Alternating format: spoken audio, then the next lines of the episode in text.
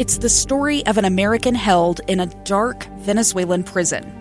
Then all of a sudden, they all kind of lined up. They pointed their guns at me. And this is the point where I thought, I'm going to die today. I'm Becky Bruce. I spent a year working on Hope in Darkness, which now has more than 2 million downloads. Find it on kslpodcast.com or wherever you listen to podcasts.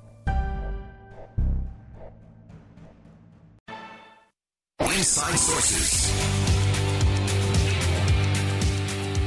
Welcome back, everyone, to Inside Sources here on KSL News Radio. It's great to be with you today. I am Boyd Matheson, and as I mentioned, we're uh, trying to get Robert Gehrke on the line here. Robert had a great piece in uh, the Salt Lake Tribune today. Uh, talking about some of the things that are going on in the NBA. Of course, it was really a kind of an ugly weekend in terms of fan behavior around the league as uh, you had everything from uh, you know popcorn being dumped uh, on uh, uh, Russell West- Westbrook. You had a water bottle thrown uh, in the Boston Garden. You had a fan run onto the floor. you had just a host of really bad behavior from fans, and again, to me, the, the question is is why was this is this part of our pent up uh, pandemic anxiety uh, just being uh, exploded out in the first round of the NBA playoffs. I, uh, there's no good excuse for it, for sure. And it does lead to a, a host of just different discussions that we need to have. Uh, I thought it was interesting too. Uh, just re- reflecting back, we we look at what was happening at the French Open in terms of Naomi Osaka withdrawing from that. You think back a few years ago where there was a stabbing on court.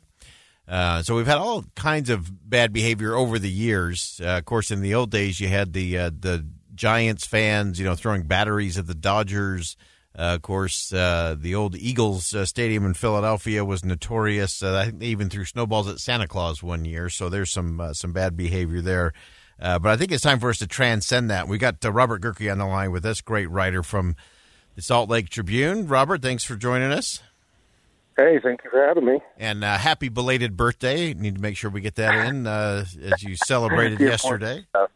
yeah, yeah, I appreciate it. I just want to remind you that you're old. You're not as old as me, but you are getting old. Uh, we're all getting old. Yeah, uh, it's better than the alternative. There we go.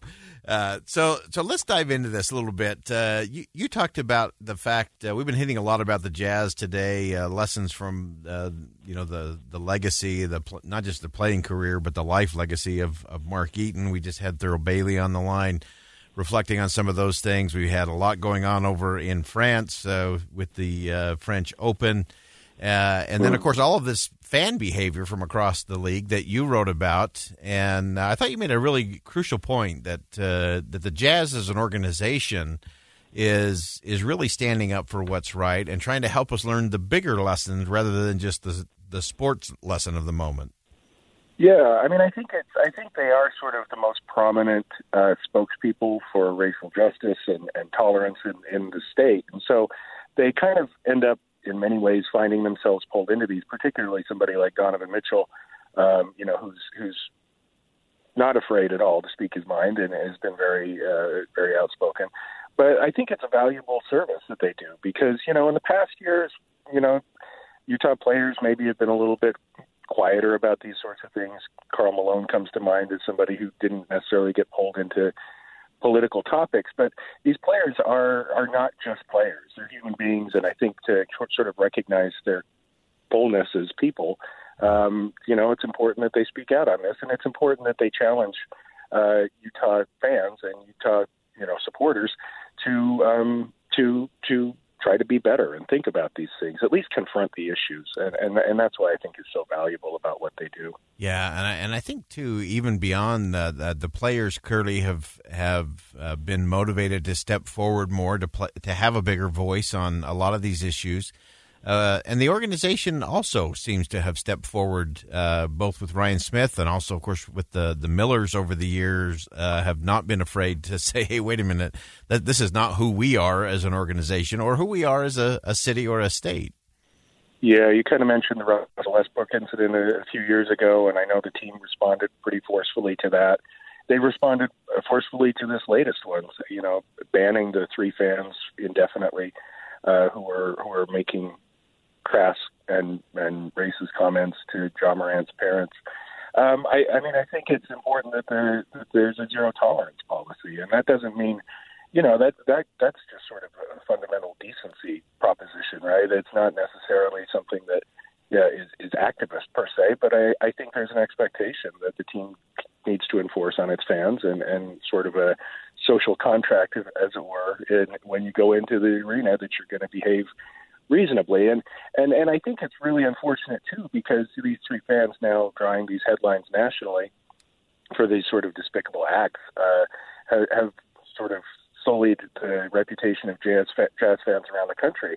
And I don't really believe that, you know, jazz fans are leaps and bounds, you know, more uh, or more indecent than fans in other places. You ran down the litany of, of you know bad behavior by fans, and it's it's not uncommon. Um, but uh, you know, if we don't respond to it aggressively and forcefully and make clear it's not tolerated, um, then then it can perpetuate itself. So it's important that they do that. Yeah, no, no question at all. And uh, you included in your article the fact that there were some great jazz fans who actually brought bought Tee Morant a beer, and uh, yeah, yeah, some... they brought him Miranda beer, and then and then there were fans who responded and shut it down. They got yeah. security on it and and got those fans thrown out.